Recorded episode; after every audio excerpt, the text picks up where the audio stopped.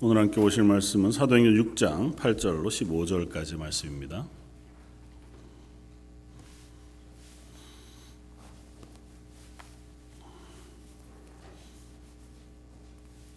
사도행전 6장 8절로 15절까지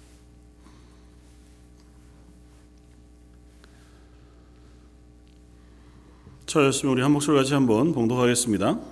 스데반이 은혜와 권능이 충만하여 큰 기사와 표적을 민간에 행하니 이른바 자유민들 즉 구레네인 알렉산드리아인 길리기아와 아시아에서 온 사람들의 회당에서 어떤 자들이 일어나 스데반과 더불어 논쟁할세. 스데반이 지혜와 성령으로 말함을 그들이 능히 당하지 못하여 사람들을 매수하여 말하게 하되 이 사람이 모세와 하나님을 모독하는 말을 하는 것을 우리가 들었노라 하게 하고 백성과 장로와 서기관들을 충동시켜 와서 잡아 가지고 공회에 이르러 거짓 증인들을 세우니 이르되 이 사람이 이 거룩한 곳과 율법을 거슬러 말하기를 맞이 아니하는도다. 그의 말에 이 나사렛 예수가 이곳을 헐고 또 모세가 우리에게 전하여 준 규례를 고치겠다 함을 우리가 들었노라 하거늘 공회 중에 앉은 사람들이 다 스데반을 주목하여 보니 그 얼굴이 천사의 얼굴과 같더라. 어, 오늘은 사도행전 6장 저희가 읽었던 8절에 15절 말씀뿐만 아니라 7장 전체 꽤 긴 말씀으로 되어 있는데 어, 7장 60절까지 스테반 집사님의 어, 진술이면 진술, 설교면 설교를 할 수 있는 내용들을 통해서 음, 어, 하나님의 영광 또 하나님의 어, 부르심을 소망하며 기쁨으로 살아가는 삶에 대한 어, 말씀을 묵상해 보고자 합니다. 어, 사실은 스테반 집사님에 대해서 읽다가 보면 뭐 사실은 스테반 집사님이란 이름은 어, 그 6장 그리고 7장에 나오고 어, 성경에서 더 이상 언급되지 않습니다. 물론 이제 순교의 제물로 돌아가셨기 때문이기도 하지만 어, 스데반이란 집사님은 이전에도 오랜 기간 동안 예수님의 제자로 드러나거나 혹은 거명되지 않았고 어, 뭐 극단적으로 생각한다면 오순절 다락방에 성령이 임한 이후에 회심하여 그리스도인 교회의 그리스도인이 된 헬라파 유대인 중에서 믿음과 성령의 충만함 그리고 지혜로운 사람이어서 어, 천거받아 일곱 분의 집사님으로 세워진 사람 중에 한 사람으로 이해한다고 해도 큰 무리가 없을 만한 사람이. 그러니까 어, 그리 오랜 기간 동안 예수님을 따라다니지 않았습니다. 물론 뭐 사도들이라고 해도 어, 사도들이라고 해도 예수님을 따라다니고 성령을 받고 지금 교회의 리더가 된 지금까지의 길, 시간을 다 합쳐도 뭐 채 5년을 넘지 않으니까요. 그들 역시 어, 저와 여러분들의 신앙의 연차에 비하면 초보자에 가까울 만한 신앙인들이죠. 물론 어려서부터 하나님을 알았고 율법을 알았고 그렇다 하더라도 어, 그들 예수 그리스도를 주로 고백하고 회심하여 하나님의 자녀 어, 성도가 되어진 진 멀지 않은데 오늘 본문에 나오는 스테반 집사님의 모습 또 그의 설교를 읽다가 보면 어떻게 이럴 수 있을까 싶을 만큼 아주 놀라운 어, 은혜 가운데 또 성경적인 지식과 또 깨달음 가운데 있었던 것을 봅니다. 물론 구약에 대한 해박한 지식이 그에게 있었기 때문이겠지만 그것을 한 걸음 더 나아가서 우리가 읽었던 오늘 본문 말씀 마지막 15절에 보면 사람들이 다 스테반을 주목하여 보니 그 얼굴이 천사의 얼굴과 같더라 그렇게 했습니다. 그리고 8절은 스테반이 은혜와 권능이 충만하여 큰 기사와 표적을 민간에 행했다 이렇게 했습니다. 그러니까 스테반이라고 하는 이 사람을 특징적으로 설명할 때에 8절, 8절 말씀이 아마 그 인물에 대한 배경 설명일 것입니다. 그가 은혜와 권능이 충만했다. 성경 가운데 은혜와 권능이 충만했다고 표현되어지는 신약의 인물들은 예수님, 사도들 외에는 없습니다. 그러니까 이 스테반 집사님은 집사로 세워진 어, 사도와 같지 않은 사람임에도 불구하고 그에게도 동일하게 성경 은혜와 능, 권능이 충만해서 보통 사람들 앞에 민간 앞에 큰 기사와 표적을 행하는 사람이었다고 씁니다. 그러니까 어, 예수님에게만 혹은 사도들에게만 국한되어진 것이 아니라 하나님께서 은혜와 은사를 베푸시면 하나님의 사람들 모두에게서 일어날 수 있는 그와 같은 능력이자 또 은혜인 것을 성경이 우리에게 들려줍니다. 오늘 스테반 집사님을 비롯 어, 시작해서 뒤에 빌립 집사님으로 또 뒤에 나오는 사도 바울이나 초대 교회의 어, 많은 어, 지도자들의 모습 속에서 그들이 예수 그리스도를 주로 고백하고 성령의 큰 은혜를 입어 성령의 기름 부으심을 받았을 때에 하나님 그들을 도구로 이 땅 가운데 하나님의 영광을 드러내는 어, 사람 또 인물 혹은 어, 도구를 만들어 사용하셨다고 하는 사실을 우리가 성경을 통해서 확인합니다. 그렇다면 저와 여러분들도 동일한 어, 사람들로 부르심을 하나님 부르셨겠다. 어, 현대는 좀 희귀하기는 한다 할지라도 저 여러분들에게도 하나님께 성령을 부으시고 은혜와 은사에 충만한 것들을 허락하시면 지금보다 더욱 더 힘있게 하나님의 사람으로 하나님의 교회로 또 하나님의 일들을 감당하는 하나님의 영광을 드러내는 삶을 살아갈 수 있겠다 생각이 되어지면서 스테반 집사님처럼 하나님 저희에게도 하나님의 나라의 영광을 보게 해주시고 하나님의 은혜를 사모하게 해주십시오. 그래서 부족하나마 저의 말과 저의 삶을 통해서 하나님의 구원의 복음 또 뿐만 아니라 하나님의 영광이 전달되고 또 조금이라도 어, 비추어 낼 수 있다면 하나님 저희가 그렇게 살기를 원합니다. 그렇게 다짐해 볼 수 있는 시간이 되었으면 좋겠다. 그렇게 생각이 되었습니다. 오늘 본문에는 뭐 계속해서 일어나는 어, 부닥침의 이야기가 또 쓰여지고 있습니다.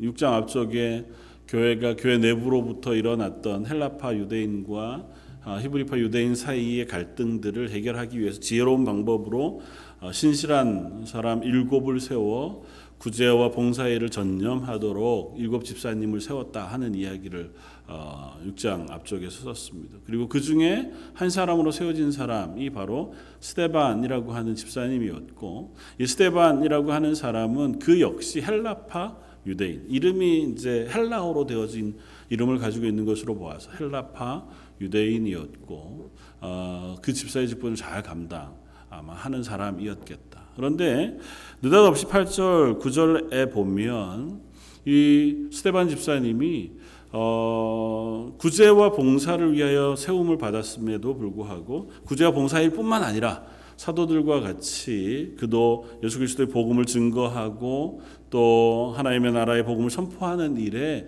열심이었던 것을 보여줍니다.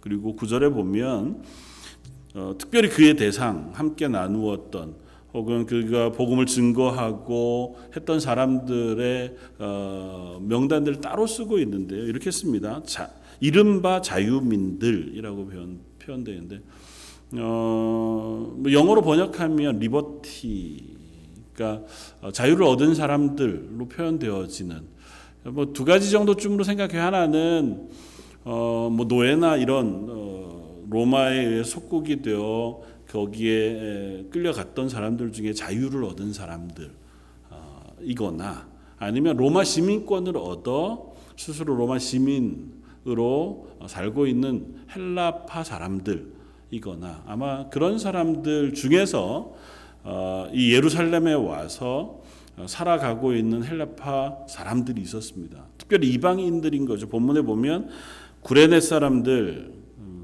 그리고 알렉산드리아, 길리기아 그리고 아시아에서 온 사람들 이 모여 어, 예배도 하고 말씀을 나누는 회당이 있었습니다. 그 회당에 스테반 집사님이 가서 그들과 논쟁하는 이야기가 어, 쓰여집니다.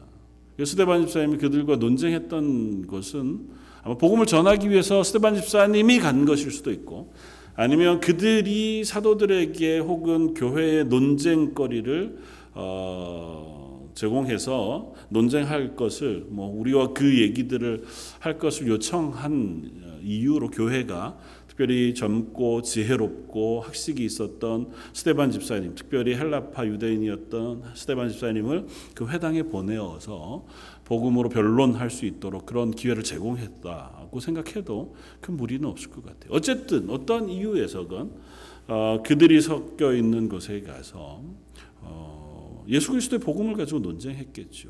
그들은 이방에서 예루살렘에 온 사람들이고 그 중에는 아마 헬라파 유대인들이 많이 있었을 겁니다. 그들이 이곳에 온 이유가 있었기 때문에 그들은 예수 그리스도를 주로 고백하는 그들이 어, 못마땅한 상태였는지 모르겠어요. 그들이 하는 이야기들이 또 예수 그리스도로 인하여 어, 구원받았고 율법과 성전의 의미가 이제는 좀 퇴색되어진 것에 대해서 불만이 있었던 것 같아 보입니다. 물론 뭐 당시에 당국자들도 동일했죠. 예수 그리스도를 믿지 않으니까 예수님의 말씀 혹은 예수님으로 인한 구원이 그들에게는 적극적으로 반대할 이유가 된 것이겠죠. 그것으로 인해 논쟁이 일어났습니다. 그런데도 불구하고 그 논쟁의 결론이 어떠냐 하면 스테반 집사님이 지혜와 성령으로 말함을 그들이 이길 수 없었어요. 당연하죠. 뭐 그건 뭐 너무 당연한 얘기일 것 같아요. 그러니까 하나님께서 스테반 집사님에게 지혜를 주셨고 예수 그리스도의 복음의 분명한 것들에 대하여 설명하고 또 그 사람들이 얘기하고 있는 어떤 논지가 아마 구약의 율법을 가지고 그들이 이야기했을 터이지만 그것들을 능히 설명해내는 어, 집사님의 그 설명 때문에 이 사람들이 더 약이 오르고 화가 나는 거죠. 그래서 이 사람들이 사람들을 책동해서 어, 스테반 집사님을 사내들인이라고 하는 회의 재판에 붙이고자 합니다. 어, 그리고 그냥 붙였다가 이미 그런 경험이 있잖아요. 사도들을 사내들인에 세웠었고 재판에 세웠었고 감옥에 가두었었고 그랬음에도 불구하고 이미 여러 번 실패했단 말이죠. 그리고 5장 말미에 보면 이미 그 사내들인 회의에서 명망이 높았던 어, 율법 학자였던 가마리엘이라고 하는 사람이 일어서서 야 우리가 괜히 그 사람들에게 손대는 것이 지혜롭지 않다. 그것이 만약에 하나님으로부터 나온 것이라면 우리가 손대어서는 안 될 것이고 만약에 그것이 자기들 뜻대로 잘못 나온 것이라면 곧 멸망할 것이다. 쓰러져 버리고 말 것이니 그냥 내버려 두는 것이 가하다. 그래서 사도들을 매, 매로 때려서 더 이상 그렇게 하지 말어 위협해 내보냈던 경험이 있잖아요. 또 똑같은 이유로 스테반 집사님을 또 그 사내들인 법정에 세웁니다. 그리고 이번에는 그와 같은 실패를 하지 않기 위해서 거짓된 증인들을 조작합니다. 그래서 어떻게든 이번 일은 이, 이 마무리를 해야겠다. 악한 마음을 먹은 거죠. 근데 사실은 생각해 보면 그들에게 그런 권리가 없습니다. 그러니까 로마의 속국으로 있는 한, 로마의 지배 아래 있는 한 형사 재판으로 사형을 언도할 권리가 이 사내들인에는 없습니다. 그 사람을 사형을 언도하는 일은 항상 빌라도의 법정, 그러니까 로마의 법정에서 이루어져야 돼요. 그래서 예수님도 대제사장의 뜰뭐 공에 갔다가 다시 어, 빌라도의 법정으로 가서 그곳에서 다시 재판을 받고 또 사형에 언도되어지는 그런 과정을 겪었단 말이죠. 근데 이 사람들은 지금 그것도 무시하고 어떻게든 이 스테반 집사님을 어, 죽이려고 혈안이 되어져 있는 것 같아 보여요. 거짓 증인들을 세우고 그 거짓 증인들의 증언의 내용이 뭐냐면 성전을 모독했고 하나님을 모독했다는 게 신성을 모독했다는 것입니다. 그러니까 율법과 성전을 무시했기 때문에 이 사람을 그냥 놓아둘 수 없다. 그리고 공의에 세웠습니다. 근데 반면에 스테반 집사님이 그 재판에 서 있는 모습이 15절에 그 얼굴이 천사의 얼굴과 같았다.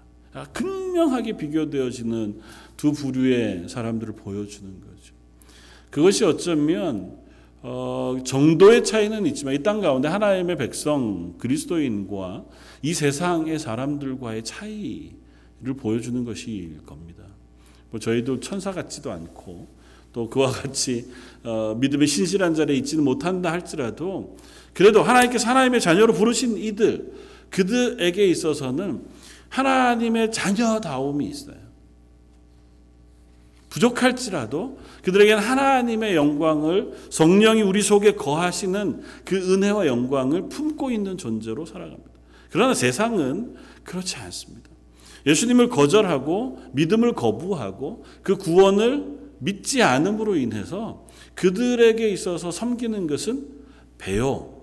그들이 섬기는 것은 이 세상의 이득밖에는 없어요. 근데 한번 생각해 보면 이 유대인들, 헬라파 유대인들뿐만 아니라 사내들인에 있는 대제사장들, 서기관들, 율법학자들, 사두개인들 다 포함해도 그들이 하나님을 모르지 않습니다. 율법을 모르지 않고 그리고 이 숱한 일들을 겪어왔고 경험해 왔어요. 가말이라고 하는 지혜로운 사람의 말도 들을 줄 알았습니다. 그럼에도 불구하고 여전히 스데반 집사님의 그 천사와 같은 얼굴을 봄에도 불구하고 그것으로 인하여 오히려 분노합니다. 7장 1절은 이렇게 씁니다. 대제사장이 이르되 이것이 사실이냐? 이제 변론할 기회를 주는 거죠. 이 사람들이 너를 이렇게 고소했다. 이 고소한 내용에 대해서 네가 할 말 없냐? 그것에 대하여 할 말을 하고 있는 것이 7장 전체의 내용이에요. 그리고 스테반 집사님이 그 얘기를 다 마치고 나자 거기에 섰던 모든 사람들이 그를 향해 하는 행동이 54절에 씁니다. 그들이 이 말을 듣고 마음에 찔려 그를 향하여 이를 갈았다. 스테반 집사님이 하는 이야기는 아브라함으로부터 시작해서 예수 그리스도까지 이르는 하나님의 구원의 사역, 그리고 그 가운데 하나님께서 우리를 어떻게 하나님의 백성으로 부르셨고 예배받기를 원하시며 그 가운데 하나님의 구원을 완성하셨는지에 대한 이야기와 그 구원의 완성자 메시아로 오신 예수 그리스도를 우리가 어떻게 죽여 그 죄악 가운데 거하게 되었는지에 대한 것들을 이야기합니다. 그 이야기를 듣고 보통은 회개하고 통회하는 것이 마땅하지만 그들은 그렇게 하지 않았습니다. 듣고 분노했고 마음에 찔려 했습니다. 마음이 찔렸으면 회개하면 좋겠건만 마음이 찔린 것을 빌미로 귀를 막고 더 이상은 듣기 싫어 소리를 지르면서 시다반 집사님을 다시 죽이려고 성전 바깥으로 내 데리고 가서 그곳에서 돌로 쳐 죽입니다. 결정적인 이유는 55절 스테반이 성령이 충만하여 하늘을 우러러 주목하여 하나님의 영광 및 예수께서 하나님 우편에 서신 것을 보고 말하되 보라 하늘이 열리고 인자가 하나님 우편에 서신 것을 보노라 한데 스테반 집사님이 하늘이 열리고 하늘에 임재해 계신 하나님과 예수 그리스도를 보았다 성경습니다. 그 영광을 실제로 보고 그것을 그 사람들 앞에 진술합니다. 듣기 싫은 거죠. 그걸 알지도 못하고 그들이 그걸 볼 수도 없었으니 이 스테반 집사님의 이야기가 그들의 분노를 자극했습니다. 데리고 나아가 돌로 쳐 죽입니다. 이 두 부류의 정반대되어진 극단적인 사람들의 모습들 속에서 그것이 큰 차이가 아니라는 사실을 우리는 확인합니다. 저 여러분들은 야, 이 사람들과 같이 악한 사람들과는 다르겠다.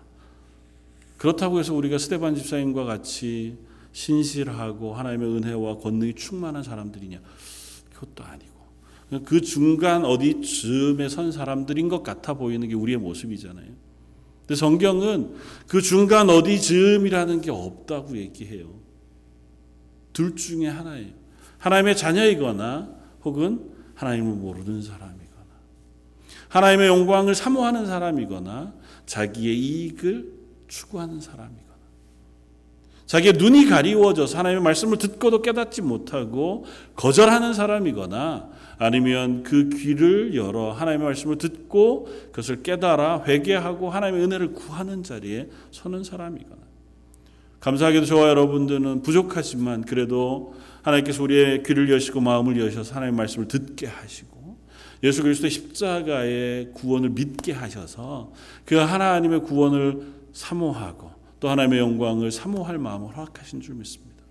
기대하기는 저 여러분들이 기도 가운데 또 삶 가운데서 하나님 스테반 집사님에게 보이셨던 그 하나님의 영광을 저희도 보게 해 주시기 원합니다. 그런 소망과 기대가 있기를 원합니다.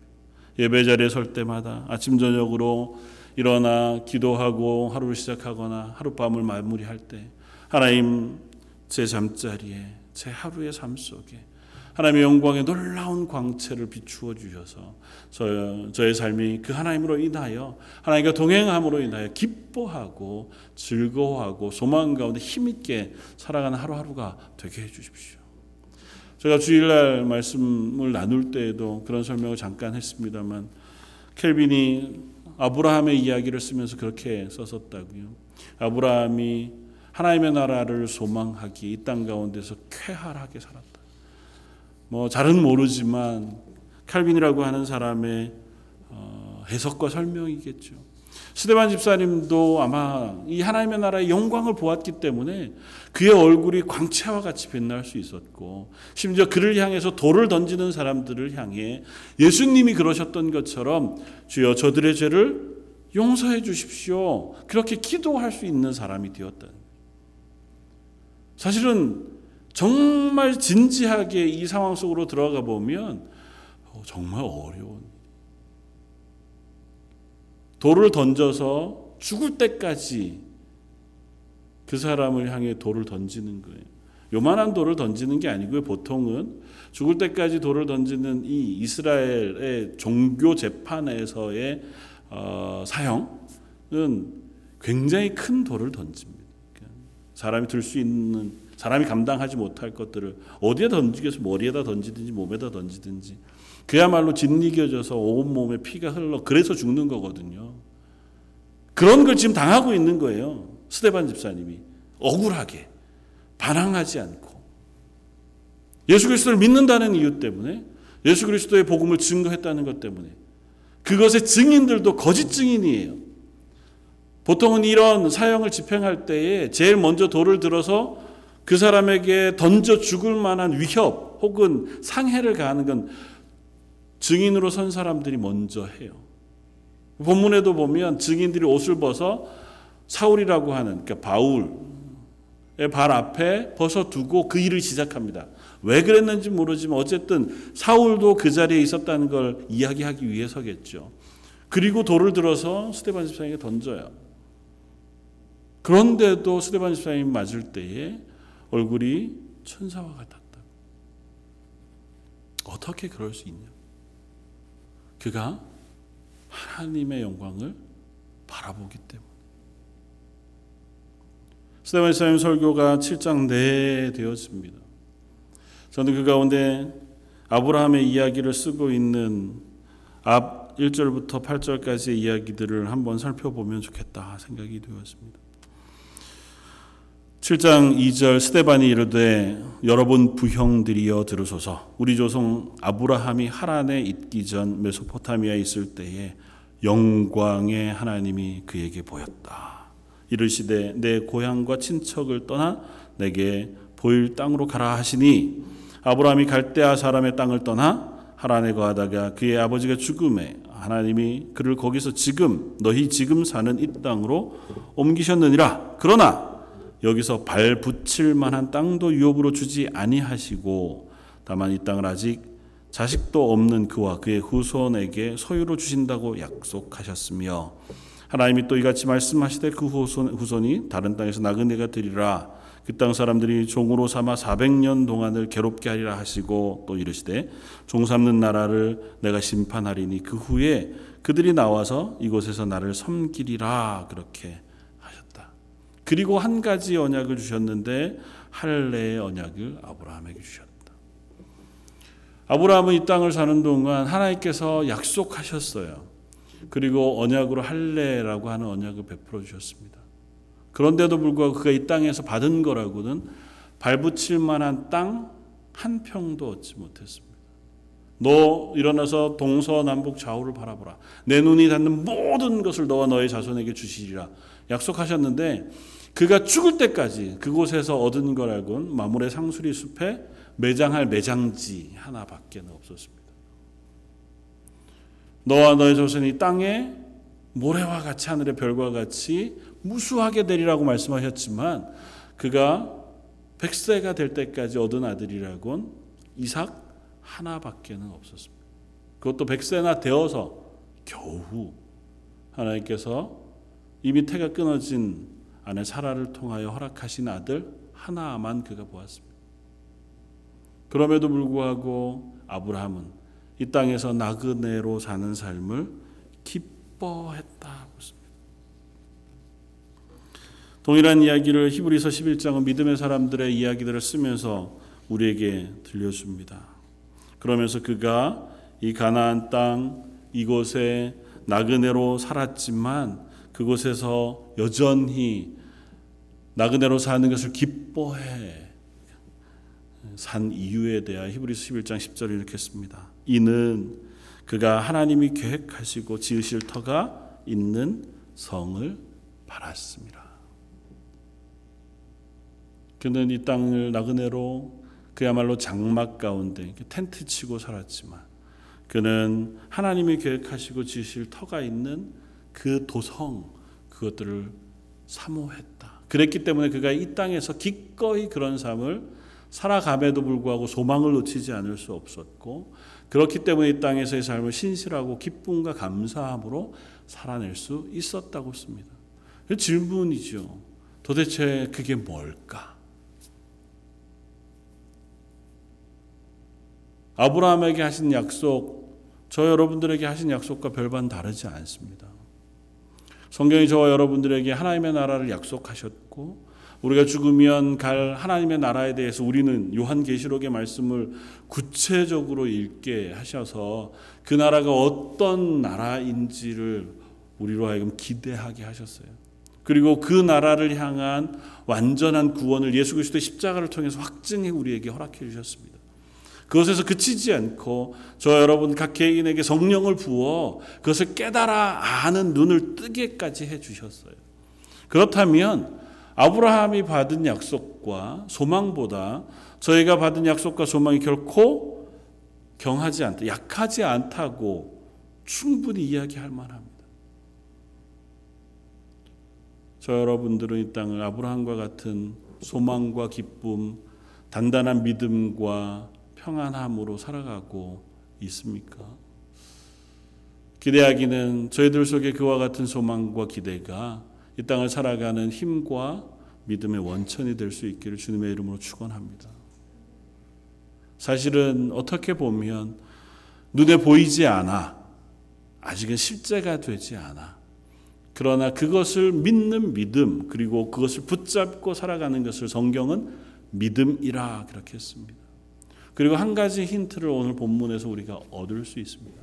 그래서 하나님께서 아브라함을 부르실 때에 오늘 본문 2절에 아브라함이 하란에 있기 전 메소포타미아에 있을 때에 영광의 하나님이 그에게 보이셨다고 씁니다. 영광의 하나님이 그에게 보이셨다고 쓰고 있는 그 표현은 영광의 하나님이라고 하는 표현과 그에게 보이셨다고 하는 표현은 계속 성경 안에서 상용적으로 쓰여지는 표현인데 하나님의 임재에 대한 표현이에요.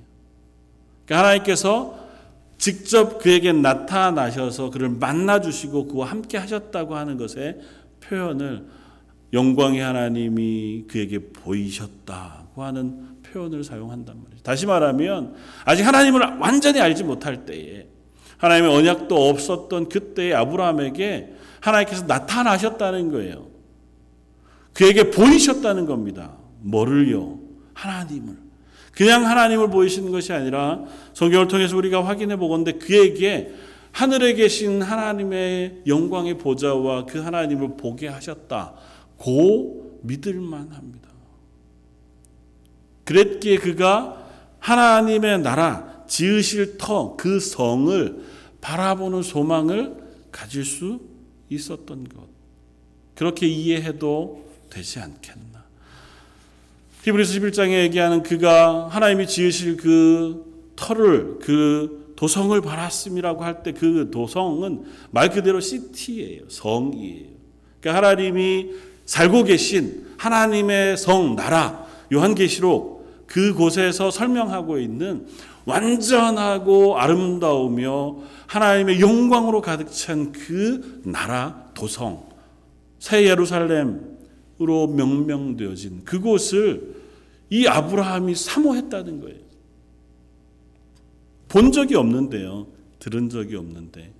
그러나 그가 그것을 하란에 있을 때 하나님께서 그를 부르실 때에 그를 만나시면서 그에게 경험하게 하신 거죠. 구체적으로 하나님의 나라를 보이셨느냐 안 보이셨느냐 우리는 확인할 길은 없죠. 그러나 그가 적어도 하나님의 영광을 보는 은혜를 입었던 것만은 분명해 보입니다. 그랬기에 그가 이후에 어떠한 상황 가운데에도 그 하나님의 영광을 본 것이 너무도 크고 놀라와 그것을 마음의 소망으로 삼고 그의 평생을 살 수 있었다는 거죠. 그래서 그가 가는 곳마다 그가 정착하는 곳마다 재단을 쌓고 하나님께 예배할 수 있었던 겁니다. 그 예배 때마다 그가 뭐 했겠어요? 하나님 제게 보이신 그 영광의 하나님, 그 하나님이 지금 나와 함께 계시다고 하는 사실을 저로 깨닫게 해 주십시오. 그 하나님이 나와 함께 계신 것을 경험하게 해 주십시오. 그 하나님 앞에 예배하는 것이고 그 하나님 앞에 재단을 쌓는 거잖아요. 그리고 그 일이 아브라함뿐만 아니라 그의 후손들에게 계속해서 반복되어집니다. 그리고 오늘 사도행전 7장에 이스라엘 백성의 지난 역사들을 쭉 살펴보는 와중에도 동일한 이야기들을 계속해서 어, 쓰고 있습니다. 7장 30절에는 모세 이야기를 쓰면서 모세가 미디안 광야로 가 그곳에서 40년이 참해 천사가 시내산 광야 가시나무 떨기 불꽃 가운데서 그에게 보이셨다고 말씀하시고 그곳에서 하나님께서 아브라함과 이삭과 야곱의 하나님께서 모세를 만나시고 그에게 말씀하시되 내가 선 곳은 거룩한 곳이라고 말씀하시는 그 하나님의 임재를 그가 경험했다는 거죠. 모세가 그랬기에 그 임재하신 하나님의 영광으로 인하여 그가 40년을 광야를 지나면서 심지어 이스라엘 백성이 그를 따라오지 않고 거절하고 그를 반대하고 그를 향하여 불만을 제기하던 그 순간에도 흔들리지 않고 하나님의 약속을 의지하여 그 40년을 믿음으로 걸어갈 수 있었던 것은 하나님께서 그에게 보이신 영광과 그에게 임재하신 그 하나님의 영광을 그가 알았기 때문에 시내산 꼭대기에서 모세는 하나님의 영광을 보았습니다. 옷자락으로 모세를 덮으시고 지나가신 그 하나님의 옷자락을 보았음에도 불구하고 그의 얼굴이 광채가 나서 사람들이 그의 얼굴을 바라볼 수 없을 만큼 놀라운 영광으로 충만했다고 하는 기록을 성경 우리에게 들려줍니다. 그랬기에 모세도 그 하나님의 영광 가운데서 흔들리지 않고 그 하나님의 명령에 순종하며 하나님의 나라를 소망하며 그 길을 걸어갈 수 있었겠다. 뿐만 아니라 그 이후에 다윗에게도 하나님께서 동일한 말씀을 하셨다고 이야기합니다. 7장 46절 다윗이 하나님 앞에 은혜를 받아 야곱의 집을 위하여 하나님의 처소를 준비하게 하여 달라고 하더니 솔로몬이 그를 위하여 집을 지었느니라. 그러나 지극히 높으신 이는 손으로 지은 곳에 계시지 아니하시나니. 어떻게 보면 결론적으로 스테반 집사님의 설명은 이것입니다. 하나님은 우리가 손으로 지은 이 성전에 계시지 아니하고 오히려 온 세상 가운데 영광으로 충만하시다고 하는 이야기를 스테반 집사님이 합니다. 왜 이 진술이 주목되어지냐 하면 지금 이 사람들이 스테반 집사님을 끌고 와서 건 제명이 뭐예요? 성전을 모독했다는 겁니다. 예수님의 말을 빌어서 성전을 헐어버릴 것이다고 이야기한다는 거예요. 모세 율법을 폐한다는 것입니다. 실제로 예수님이 그렇게 말씀하신 적도 없고 제자들이나 집사님이 그런 얘기를 한 적도 없어요. 그럼에도 불구하고 교묘하게 말을 꾸면서 예수님을 십자가에 매어 달라 죽일 때처럼 스테반 집사님을 모함하여 거짓 증거하여 죽이겠다는 거잖아요. 그들에게 스테반 집사님이 하나님의 영광을 이야기하는 겁니다. 그리고 자기의 눈으로 직접 지금 내가 그 하나님의 영광을 보고 있다고 얘기하는 거예요. 너희들이 중요하다고 생각하고 사람을 죽여야 할 만큼 소중하다고 생각하는 성전, 사람이 지은 건물, 그것이 중요한 것이 아니고 살아계신 하나님의 영광과 하나님의 말씀, 하나님의 구원의 계획, 하나님의 뜻 그것이 훨씬 더 중요하다고 하는 사실을 스테반 집사님이 설명하고 있습니다. 한번 생각해 보세요. 이 사람들이 왜 이토록 성전을 소중히 여길까요? 하나님을 너무 신실하게 사랑해서 그들에게 있어서 이 하나님의 백성으로서의 자부심과 그 율법을 지키는 철저함이 하나님을 향한 신실한 사랑의 충성의 증거여서 물론 뭐 그런 분들도 없지는 않았겠지요. 많은 그런 사람들에게는 예수 그리스도의 십자가의 구원이 충분히 묵상해 볼 만한 이유가 있었을 것이고 또 그것을 들어볼 만한 이유가 됐을 겁니다. 그러나 이런 지하에 예수님의 십자가의 구원과 그 말씀 복음은 귀를 막고 하나님의 영광을 보고 있다고 하는 이 스테반 집사님을 향해 소리를 지르는 이 사람들에게 있어서 성전은 하나님을 예배하는 장소이기 이전에 나의 이익을 취하는 수단에 불과합니다. 지금도 예루살렘에 가서 성전 있는 곳을 향해 가시면 저는 맨 처음에 때 되게 놀랐어요. 비아돌로 로사라고 해서 예수님이 재판 받으시던 빌라도의 법정에서 골고다까지의 길들을 쭉 이렇게 걸어갈 수 있도록 해 놓았고요. 중간 중간마다 예수님이 혹 쓰러지시면서 짚으셨다고 하는 그 장소들을 이렇게 표시를 해 놓았습니다. 그곳이 사실은 되게 어떤 의미로서는 십자가의 길 이어서 의미가 있잖아요. 그 성전이 있는 곳이고 가시면요 좁은 길에 좌우로 장사하는 사람들이 가득합니다. 다 가게고요. 좌판이 길의 중간까지 있어요. 사람이 겨우 두세 사람 지나갈 만한 공간을 빼고는 온갖 잡동사니들을 다 팝니다.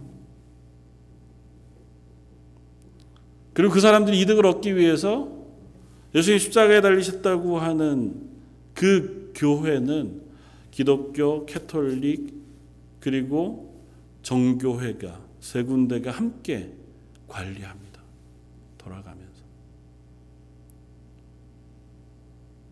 그들에게 있어서는 그곳이 물론 하나님을 하나님의 구원을 이야기하는 장소이기도 하지만 그 밑에 있는 사람들은 사실 대부분 아랍 사람들이거든요.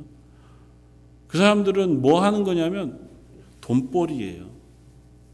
1년에 200만 명씩 와가지고 그것을 순례하는 사람들에게 무엇을 팔고 그것으로 인하여 배불리는 돈벌이에 불과합니다. 만약 그 사람들에게 성전을 없어지고 이것이 의미가 없다라고 이야기하는 사람들이 역사학자가 혹은 신학자들이 나온다면 눈에 불을 켜고 그 사람이 잘못됐다고 얘기하지 않겠습니까? 예수님 당시에도 비슷했어요. 예수님이 돌아가시던 그 6월절 그리고 오순절까지 그 기간 동안에 예루살렘을 찾는 사람들의 숫자가 어마어마했습니다. 그 사람들은 당연히 예루살렘에서 돈을 쓰는 것이 하나님의 율법을 지키는 것이라고 생각했어요. 10의 1조를 제외하고 구제하는 10의 1조를 제외하고 나머지 중에 10분의 1을 예루살렘에 가서 쓰는 당연한 돈으로 빼놓는 사람들이 유대인이었습니다.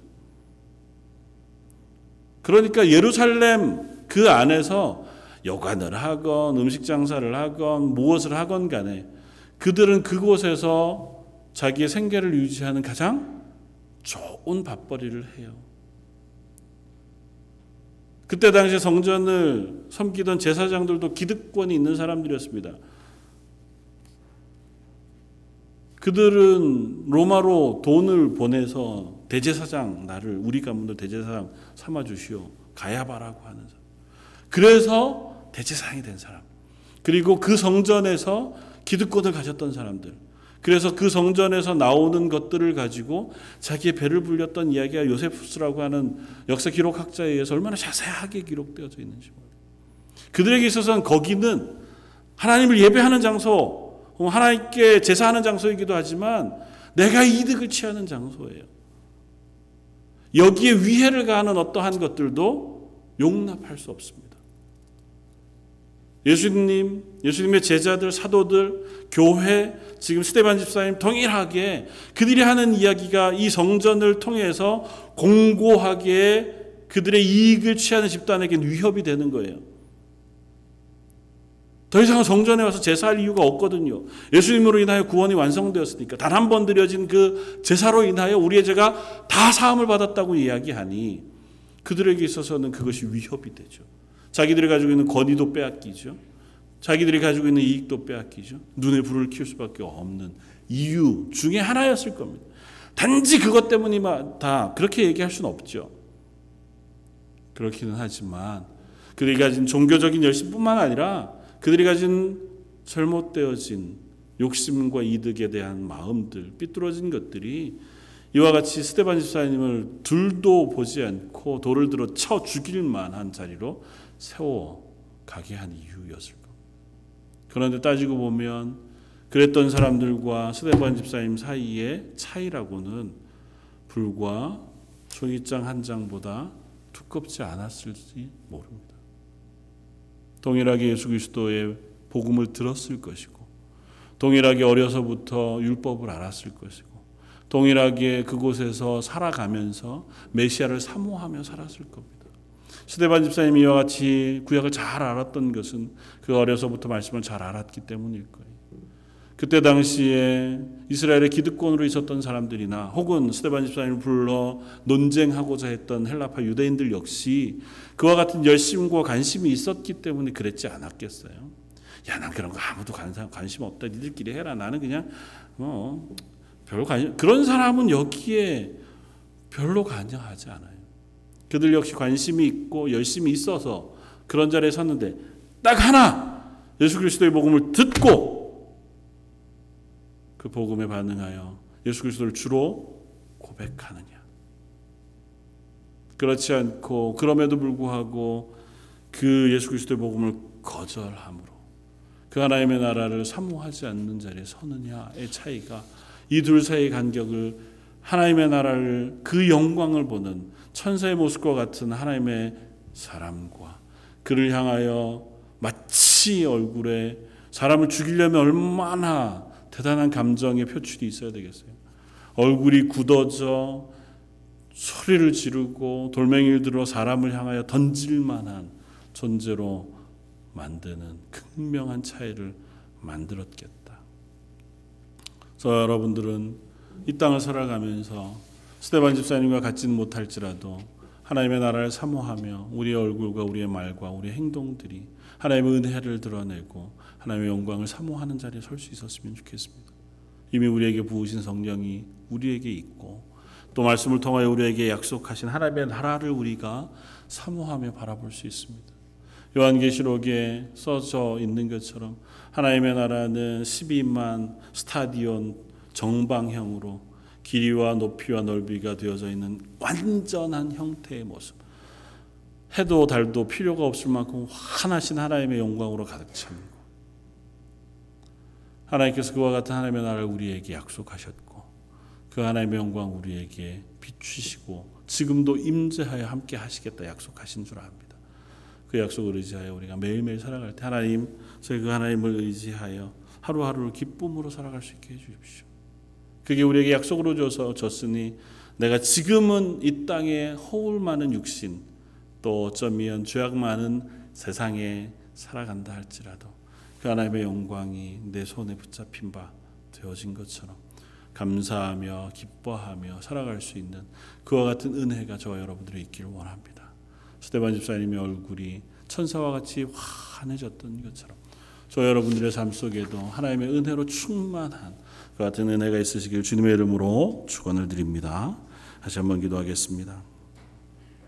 그 옛날 아브라함에게 나타나셔서 영광의 하나님으로 임재해 주셨던 것처럼 모세에게 나타나셔서 내 발에 신을 벗으라 내가 선 곳은 거룩한 땅이니 말씀하시고 그를 찾아 만나 주셔서 하나님의 영광의 옷자락을 보게 하셨던 것처럼 하나님 저희도 예배 가운데 기도 가운데 삶의 자리 가운데에서 그 하나님의 영광 예수 그리스도의 십자가의 구원의 은혜를 임재를 경험하고 누리고 만나기를 소원합니다.